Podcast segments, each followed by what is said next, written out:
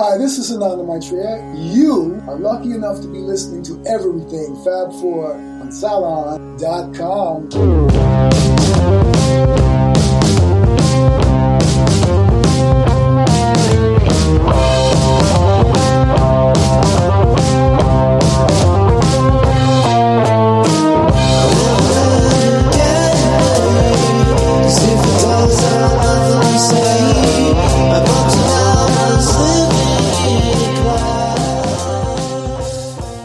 Welcome to Everything Fab 4, a new podcast focused on fun and intelligent stories about the Beatles. I'm your host, Ken Womack, music culture columnist for Salon.com and a Beatles scholar and historian. No other band, or popular phenomenon for that matter, has enjoyed the global impact of the Beatles. They are part of our human fabric. They created an enduring music that brings people together, and just about everyone has their own Beatles story to tell some that are surprisingly deep and unexpected. With each episode, we'll be featuring a new guest to share their Fab Four journey, along with amazing theme music from Black Rabbit. Remember, it's a Beatles world, and everybody has a story. So there's this like feature where if you put out music on Spotify, you can see all the playlists people put your songs on. If you actually look at what's on those playlists, it's like a Beatles record. It's like uh this and then this crazy thing and then this and and so I do think that the institutional corporate impulse to homogeneity, but then there's also going to be the people's impulse towards heterogeneity and wild diversity and wild contrast. Today's guest is Christine Flaherty, better known as K. Flay, an American singer, songwriter, rapper, and musician. K. Flay attributes the genesis of her musical style to her student years at Stanford University, where she pursued a double major in psychology and sociology.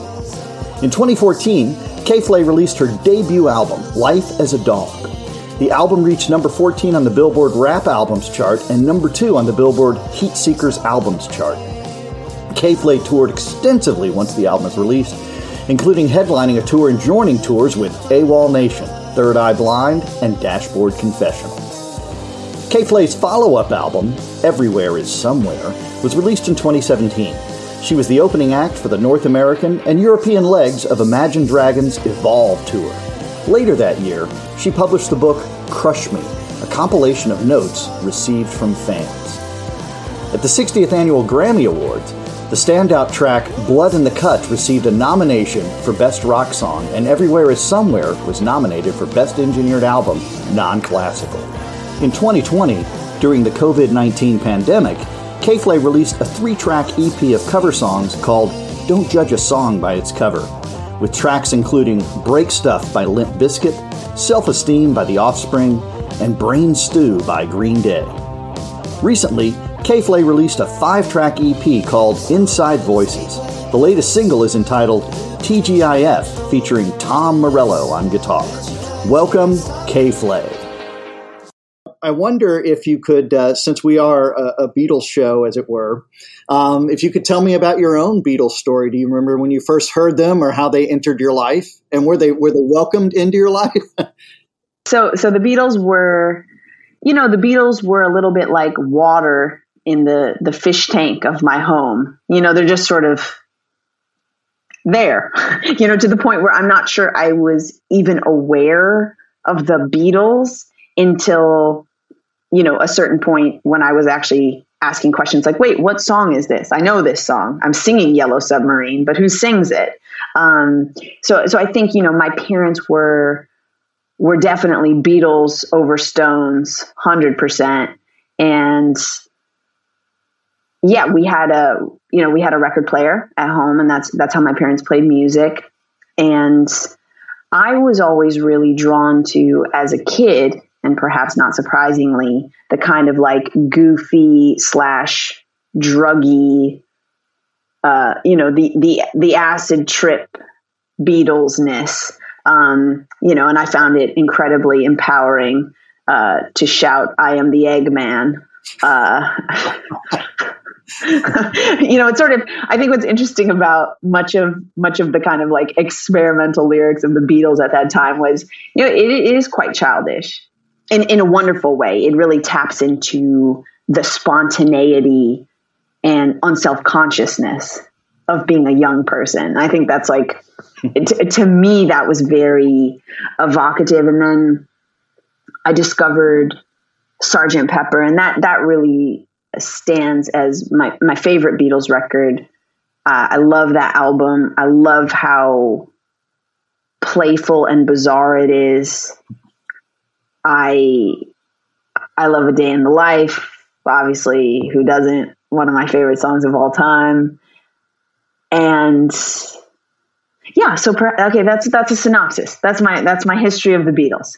well, that's pretty good. And um, you know something that um, and I you know to prepare for today, I went and listened to everything that you have out in the world. Happily. Oh God, I'm sorry. I'm sorry no, I had to do that. Um, and I'll tell you why that's a it's a good comparison is because there is a trajectory to to K Flay.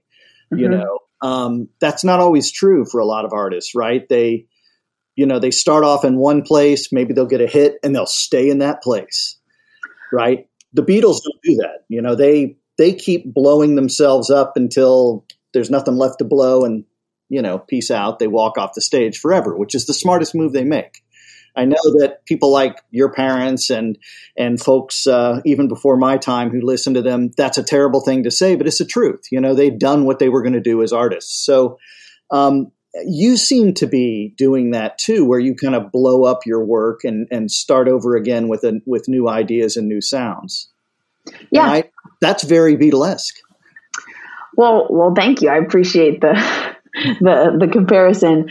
I mean, for me, for me, it stems from a a starting point of there are no rules. You know, I think one of the greatest blessings, and for a long time, it felt like a disadvantage for me, was that I didn't make music as part of a scene.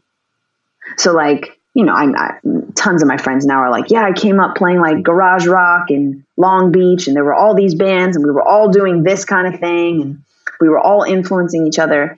And I was a little bit siloed when I was starting to make music just because I didn't have that community. I, I didn't know how to access it. I was also really serious about school and I don't know. I just I didn't I didn't have that opportunity to be part of a scene. And for many years I felt I kind of lamented that. It felt lonely and sort of alienating in a sense, but in retrospect, I can see how it has given me total room to explore and change because there really is no status quo, there's really no norm, there's really no expectation. And that is, you know, as a as a human being and then as a musician, it's just very exciting. I think I, I, can imagine that, you know, when the Beatles were working on their stuff, it's like, it's exciting to push the envelope and it's exciting to try new things, especially with your friends or your friends who you have a lot of tension with, but they're still your friends. And, uh, yeah, it's just, it's a very stimulating way to create music. So the, the genrelessness in which I have existed for the entirety of my career, which when I began was sort of a point of contention. Every interview I did was like, but what what do you do? Is it this? Is it that? And what's been really interesting is over the years, I like basically never get asked that anymore because no one cares. And you know, there's been a huge sea change in terms of like what is genre, and does it even does it even matter? Right. And why is it that um, genre is often used as a way of forcing artists, whether they're writers or musicians, to make choices or, in a way, a commitment of some kind. Right, right. And, you know, genre, when we break it down, genre is an outgrowth of capitalism. Genre is a way to sell things. You know, like listeners don't really care about genre but radio stations and stores and record labels care about genres. And I think it's interesting just to zoom out a little bit and say, like, if you say to any 16 year old, like, what what genre of music do you listen to? I mean, they're gonna laugh in your face. They're like, well, I listen to Billie Eilish, I listen to FIDLAR, I listen to Yungblud, I listen to whatever the hell they're listening to. Like, they don't care. Um, they're listening to music that makes them feel excited and powerful and possibly like badass. you know, that's a, I mean, in my experience, I don't want to speak for all 16 year olds, but they don't care about genre. And no, and so so I think it is kind of informative to to think like, right, the people who care about genre are the people who are trying to make money off music the people who don't care about genre are the people who make music and who love mu- listening to music. So then I'm like, well, maybe genre doesn't really matter that much. I think you're 100% correct. I just started, uh, we're doing summer school now here on the Jersey Shore for, and, uh, I work at Monmouth University and I'm teaching rock and roll and American culture. and uh, what's wonderful about it is I asked them on Monday, you know, before we started listening to Robert Johnson or something like that.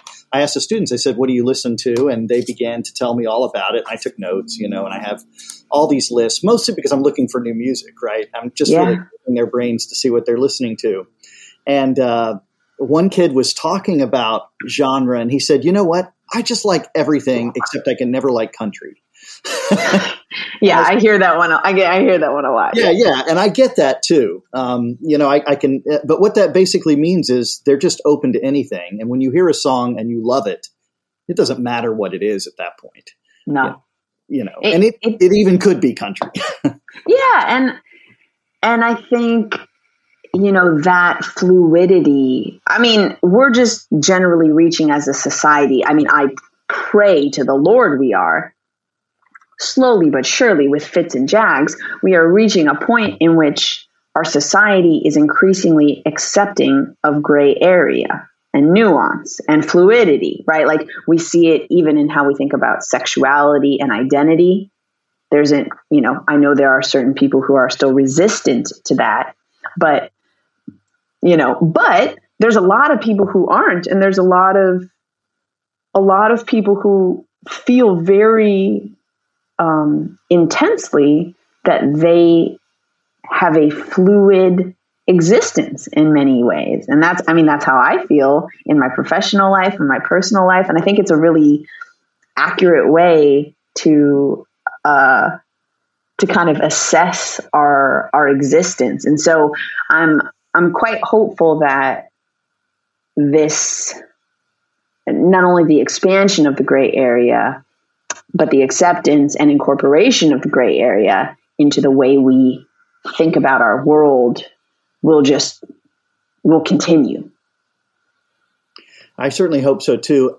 And actually I know it will because I, you know, talking because I spend a lot of my time with 18 year olds, right? Yeah. And, you know, they, they're very aware about how there's a world out there trying to define them for them. Um, but they really just don't care. And yeah. what's beautiful about it is they're not going back. Um, and so, you know, while you see things going on right now at the Supreme Court that are scary, these kids are never going back there. You know, they can maybe have their moment here, this last gasp or what have you, but they're not going back to that place. Uh, yeah. powerful. Uh, that's freedom. It is freedom. And, you know, I think freedom is a form of unself consciousness. I mean, I think there are many forms of freedom, and I think there's many ways to uh, visualize it, right? But in a, in a hyper personal sense, I think freedom is a lack of self consciousness, and the way that we achieve that, and the way that we promote that as a as a society, um, is we we check our expectations and we we burn down these walls we've built, you know, that divide people. And I was just reading Octavia Butler's The Parable of the Sower, um, which I would, I don't know if you've read that. I'm doing a book club I operate here virtually on the shore uh, in the, the, coming year. It's a oh okay, yeah. So I mean, not not spoil anything for anyone, but part of this sort of uh, dystopian version of the United States, which isn't that far off from where we are now. You know, there's just all these communities have built these walls, and the notion that like the walls protect, uh, which turns out to be you know not true, um, or at least it's a a stopgap for for for this bigger change that is just happening and must happen. And I think as we as we eradicate some of those kind of um, semantic walls and societal walls, yeah, it just gives a lot more people freedom, you know, both literally and figuratively. And that's, I mean, that's, I think, what should be one of our primary goals as a society. And, you know, and of course, it's like, here in the United States with our you know levels of incarceration talk about like walls and lack of freedom not to mention the, the, the racial history and injustice tied up in that but we've got a lot to work on I guess is what I'm saying sorry this this conversation has gotten quite heavy but no that's okay yeah. because I started it and I think our students are willing to do that heavy work by the simple fact that they're probably not. I don't think they will they will compromise who they are, as some previous generations have done, including the Beatles generation in the '60s. Mm-hmm. You know, this was a generation that was willing to, in mass, follow this amazing band as they blew up everything they ever did and did something else. Yeah. You know, think about that. Uh, audiences aren't always that good at saying, "Okay, I really liked She Loves You, and I want to hold your hand." and now you're doing Tomorrow Never Knows, I'm out. right. right. Or Sergeant Pepper or the White Album, which blows the, everything they did before, right? Yeah. And so, uh, and yet when we look back at the baby boomers, you know, it's hard not to indict them a little bit for not following through uh, on some of the promise of of their being pioneers in so many sociocultural ways. Yeah, well, I think, you know, it's been my observation that the world, as you go through it, the pressure on you will be like this to make your world littler.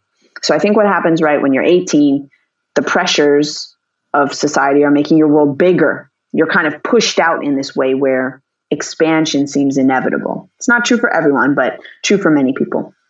I think the way society is set up right now, it is to isolate and insulate people as they get older and older. And I think that that's such a disservice to our whole society. I think it's such a disservice to to the older generation as they come up. And what I've noticed is that you know people from the baby boomer generation who remain very committed to these progressive ideals that they held as young people and the activism that they may have engaged in, those those baby boomers didn't um, either didn't place themselves in positions where their worlds got smaller. They sort of actively had to seek out those opening and expanding opportunities because they weren't just coming to them. And I think I kind of feel like as a society, if we can if we can create more structures that are built in that expand humans across their lifespan. That's when I think we get like super duper openness because the, the magical alchemy of being a person who has lived a full life and has the wisdom of that life, who also is exposed and engaging with, exposed to and engaging with the exciting ideas of young people, that's like unstoppable to me. That's the magic that's the magic formula.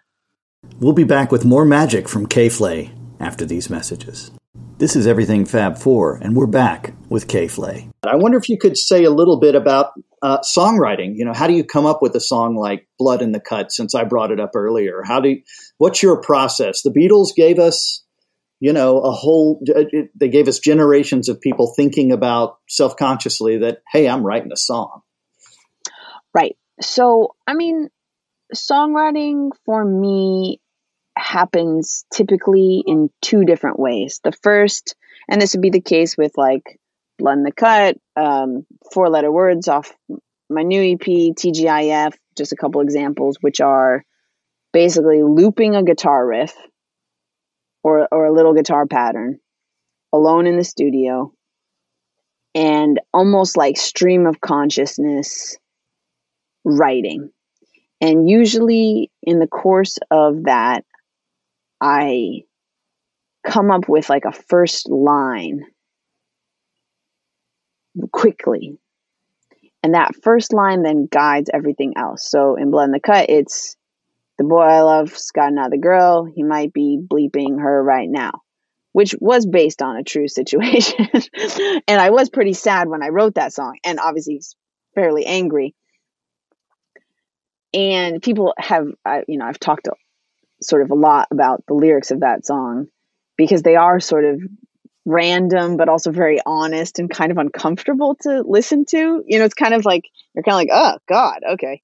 Um, but I think for me, that's often what makes me excited about a song is when I just kind of tell it like it is. You know, on four letter words off off this next project, you know, it's like I I drank a liter of tequila in my bedroom. And by the way, I didn't. And people keep asking, they're like, "Did you?" No, I would be dead. But I did drink some tequila. okay, it wasn't a liter. It just sounded great. I drank a liter of tequila. You know, just that internal rhyme. Just felt good. I don't even know why I wrote it or why I said it. Um, and, you know, TGIF, same thing. I have this little riff, and then I'm like, the world is run by lunatics, so who gives a fuck? Let's light it up. I was like, ooh, yeah. So usually that is how a song starts. A small like progression, typically on guitar, sometimes on synthesizer, that I loop and I just kind of freestyle. And in the process of that freestyling, a first line emerges. And then the first line really kind of, you know, allows me to start telling the story and allows me to even know what the story's about. The second way that I write songs is in a group situation or a collaboration situation. Um, and I'd say it's maybe about a 50 50 split in this regard. Um, I'm not exact, I'd have to break it down, but where I'm set to meet up with somebody I collaborate with. It's like, hey, you know, JT and I are going to get together for a week and write. So then in those situations, it's, it's very similar, but we start that, we, we create that loop or that vibe together. So then we create that vibe together and then I start freestyling and being like, I'm singing melodies. I'm thinking about like, often we start the day by having a conversation like what's going on today with me. Maybe I just came from therapy. Maybe I just had like some epiphanies. Maybe I'm really stressed. Like I wrote a song called This Baby Don't Cry for my last record and that you know, I I came into the situation we were going to work on that song and I had been crying all day. And we were talking about like the power of crying and this idea of like you know, it's perceived as like being a baby.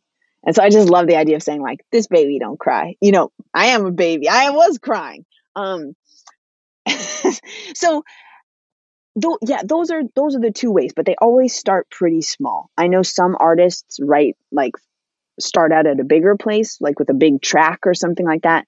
That's not really how I operate. I like for the music and the lyric to, to kind of co-develop. Um, and and help to inform each other. Yeah, it's more authentic, right? I mean, if the music, yeah, there are songs. let's pick on the Beatles too. There, there's a place, an early Beatles song. They're just happy they're getting meals, right? They're thrilled that right, right. Table. And they have this really sad song called "There's a Place," but you can't listen to it and not hear John Lennon smiling. I mean, he's not feeling bad, but he's singing a song yeah. that's unhappy, you know. And my students always pick up on that, and they're like, "That is not musical unity." And they're yeah, yeah. You have musical unity. Thank you. Well, and you know, I think another part of musical unity, in a sense, and this gets into more of a, a production, engineering, recording uh, bent, but you know, on many, many songs, I have used my demo vocals as the final vocal on the track. And this is this is advice I give to a lot of young songwriters and musicians, which is like make sure when you track the song for the first time, you don't do it in horribly shitty conditions because there's a really good chance you're going to want to use those vocals. Because there's nothing like there's nothing like how you feel when you write something. You know, and if you're writing emotional music, which is what m- many of us are out here doing, whether it's angry, whether it's super sad, whether it's self-reflective, you know, there is something about that that moment of genesis where you really tap into the feeling. Now, you can re-tap into it, and I have examples of songs where I recut the vocal and I did it a lot better. And usually that's because I thought more about what I was talking about. And I kind of re immersed myself in that feeling, perhaps even in a more deep and uh, intentional way. But I, I do think when music and melody and lyric co evolve, there is a, a, sense of cohesiveness and unity, as you describe, that is very palpable to, to listeners and and and to, to me as as the the songwriter. Sure, and you described how someone might listen to uh, they might listen to Blood in the Cut and feel uncomfortable at what you're describing, but it's an uncomfortable situation. I mean, it's authentically uncomfortable to feel right. like the narrator in that song, you know. And most people at one point or right. another have felt those or part of those emotions, and that's that's real. Yeah, and I mean, I I'm a pretty firm believer that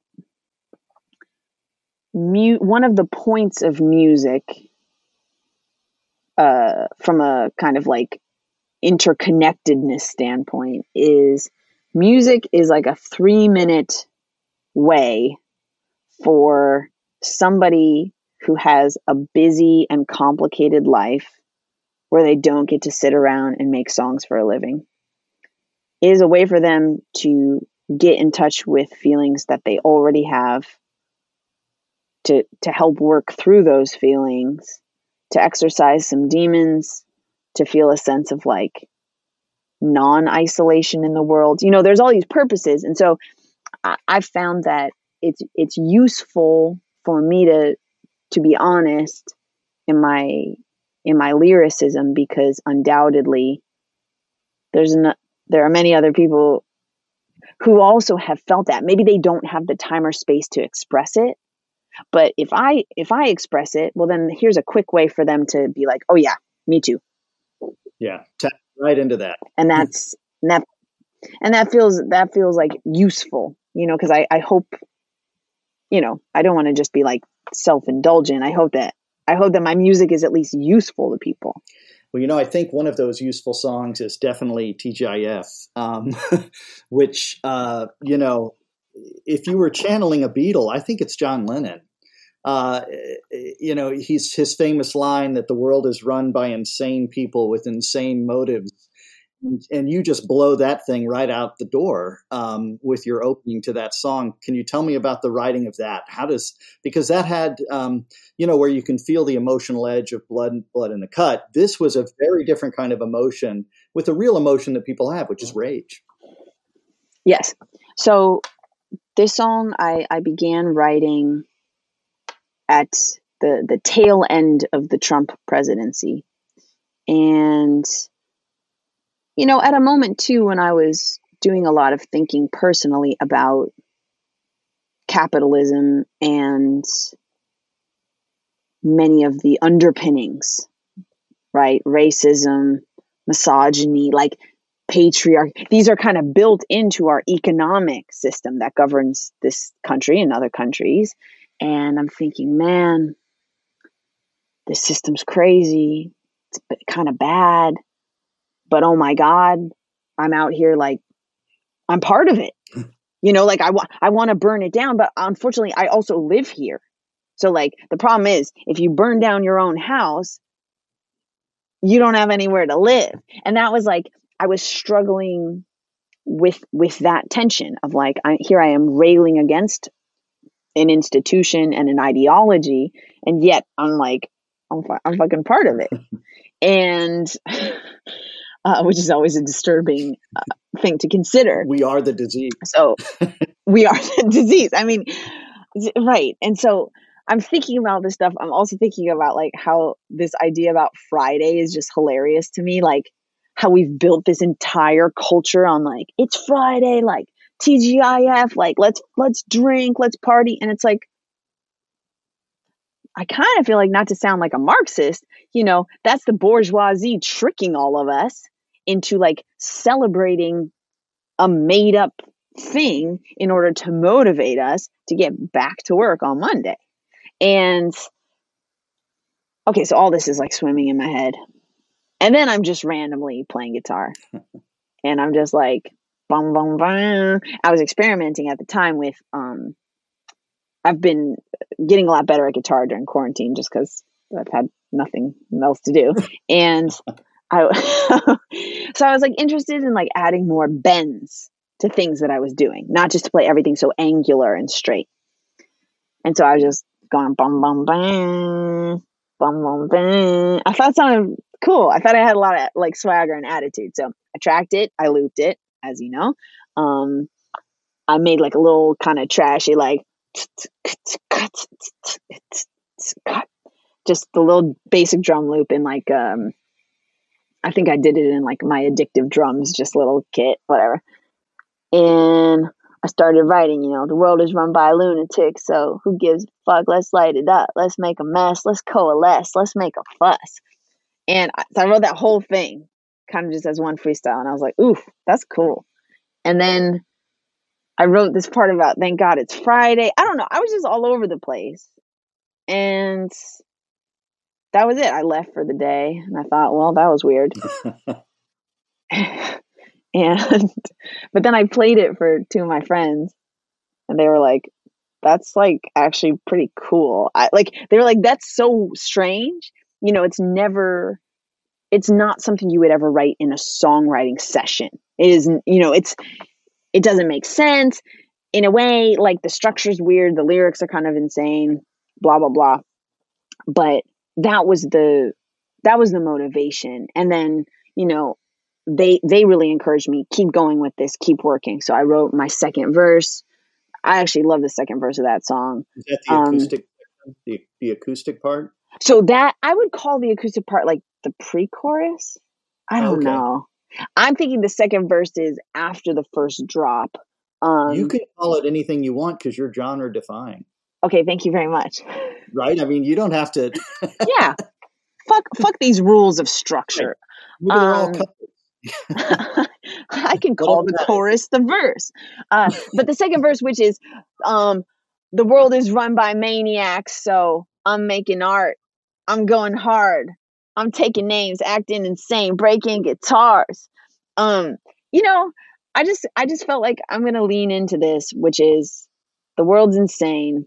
What is my recourse? My recourse is music and creativity, which unfortunately is part of the system still, but at least it's like challenging the system. So I'm doing something out here.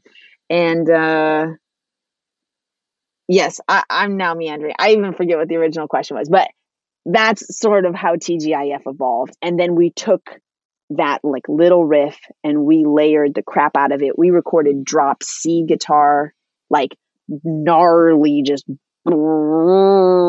you know. Um, and then of course Tom Morello, I asked him to play on it.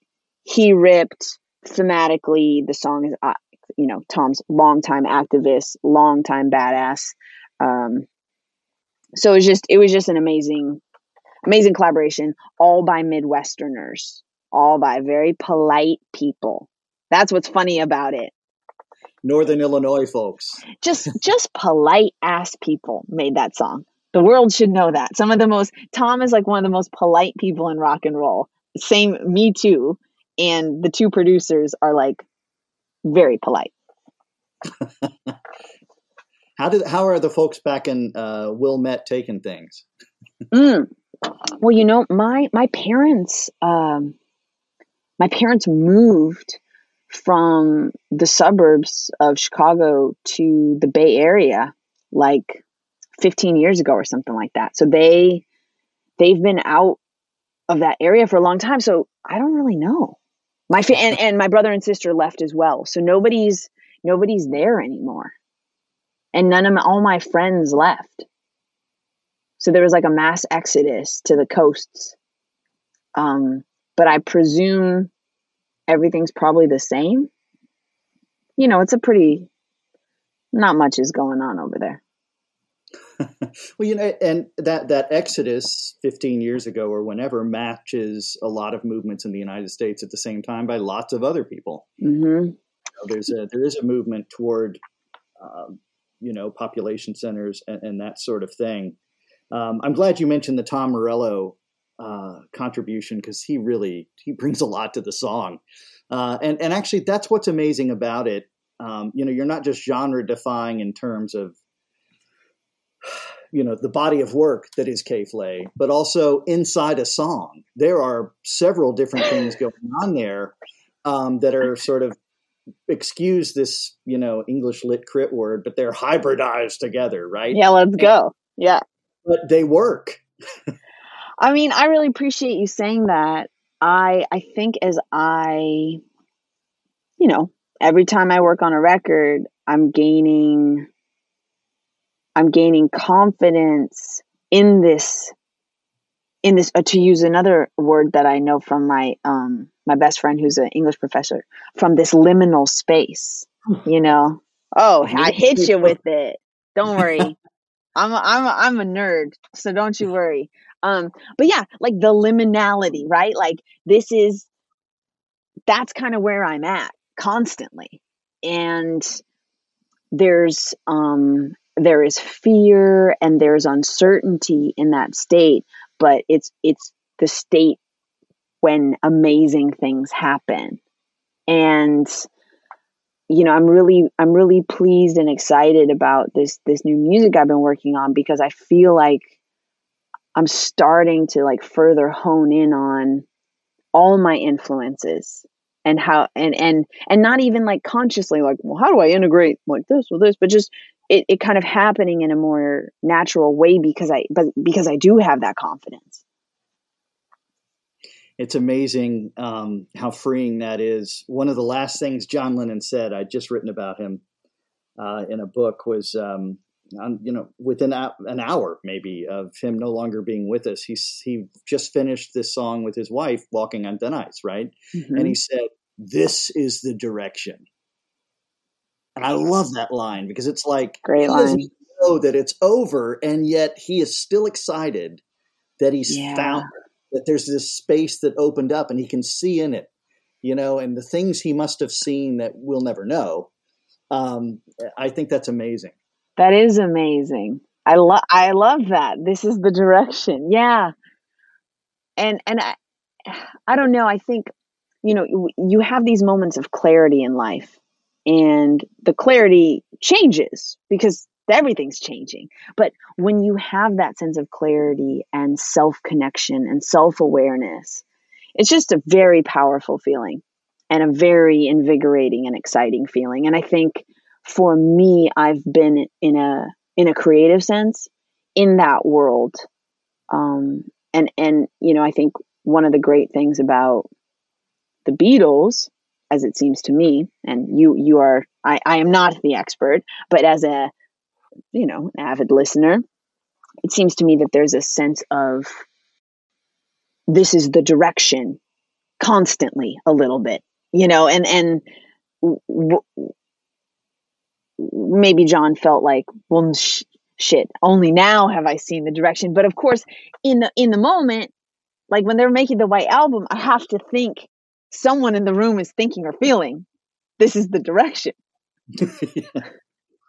No, they have to be because they they basically spent 1967, as you referred to earlier, in this kind of psychedelic place, right? Uh, with lots of musical color and experimentation, and now they've all picked up the guitars again, and they've either double backed on what that was, or they've just taken a right or a left turn, whichever direction they were thought they were going, and and left it, and you know just blew it apart. Yeah, and you know I don't know how much you listen to Beck, but oh, no, you know I think I think for a modern rock artist, I, I you know to me he is one of the most experimental and shape shifting people out there, and a huge inspiration to me. And I think about a record like Midnight Vultures, which I don't know how much time you've spent with that record. It's one of my favorite records of all time. Is so weird. I, I mean, it's like, what is this guy doing? You know, but it's fucking awesome. And I just have so much love for people and it these authors, actors, musicians, like just individuals, whatever, fashion designers who who basically just say like okay I, have done this thing now i'm doing this thing now i'm going to do this thing. And none of it none of it means i can't do anything else. Yeah. um and yeah like you you build off the past and you learn things but it doesn't mean you need to recreate the past. And just because people liked you doing one thing doesn't mean you need to keep doing it. I mean people have a lot of opinions about kanye west also one of my favorite musicians of all time talk about a shape shifting dude like i mean he's a he's a musical genius in my opinion and constantly pushing the envelope musically and constantly doing things that no one else is doing. Like a true pioneer.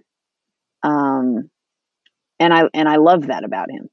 You know, I, regardless of his personal life or anything else, as a musician, I'm just like, I I think this guy is just operating at a.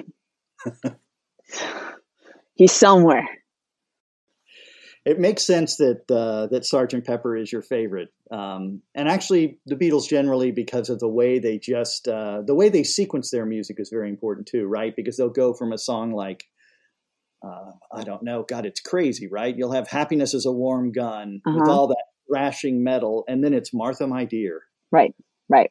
You know, it's like intentionally trying to throw you off. Just experience Revolution Nine. We have really we've shapeshifted your head, and now we're gonna we're gonna give you good night. Ringo's gonna sing this thing. Take it away, Ringo. Let's close it out. You know, poor Ringo. Just um, no, I think yeah the the exercise in contrasts is exciting as a listener. I'm sure it was exciting for them as creators, and you know in the in the current climate of you know, people lament often like playlist culture or whatever on Spotify that it's like ruining music. Well, to counter that, I will say again, most um so there's this like feature where if you put out music on Spotify, you can see all the playlists people put your songs on.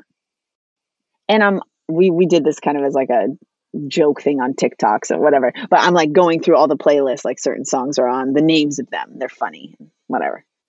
But side note, if you actually look at what's on those playlists, it's like a Beatles record. It's like uh this and then this crazy thing and then this and and so I do think to our point there yes, there's always going to be the the culture and the um the the institutional corporate impulse to homogeneity but then there's also going to be the people's impulse towards heterogeneity and wild diversity and wild contrast. And i just like thank god for that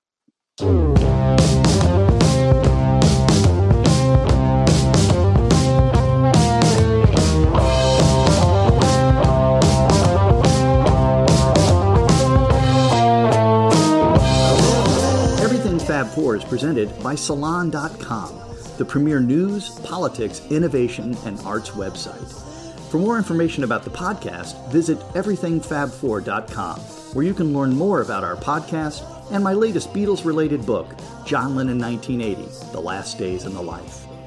The Everything Fab 4 theme song, Seize the Day, is provided courtesy of Black Rabbit the high octane Beatles cover band an innovative psychedelic rock project from Rockaway Beach, Queens, in New York City. Like what you heard today on Everything Fab 4? Be sure to subscribe, give us a rating, and recommend the show to your friends. Plus, you can follow us on Facebook and Twitter at EF4 Podcast. Distributed by Salon, Everything Fab 4 is a Wonderwall production with editing and post production assistance from music industry and communication students at Monmouth University. Remember, it's a Beatles world, and everyone has a story.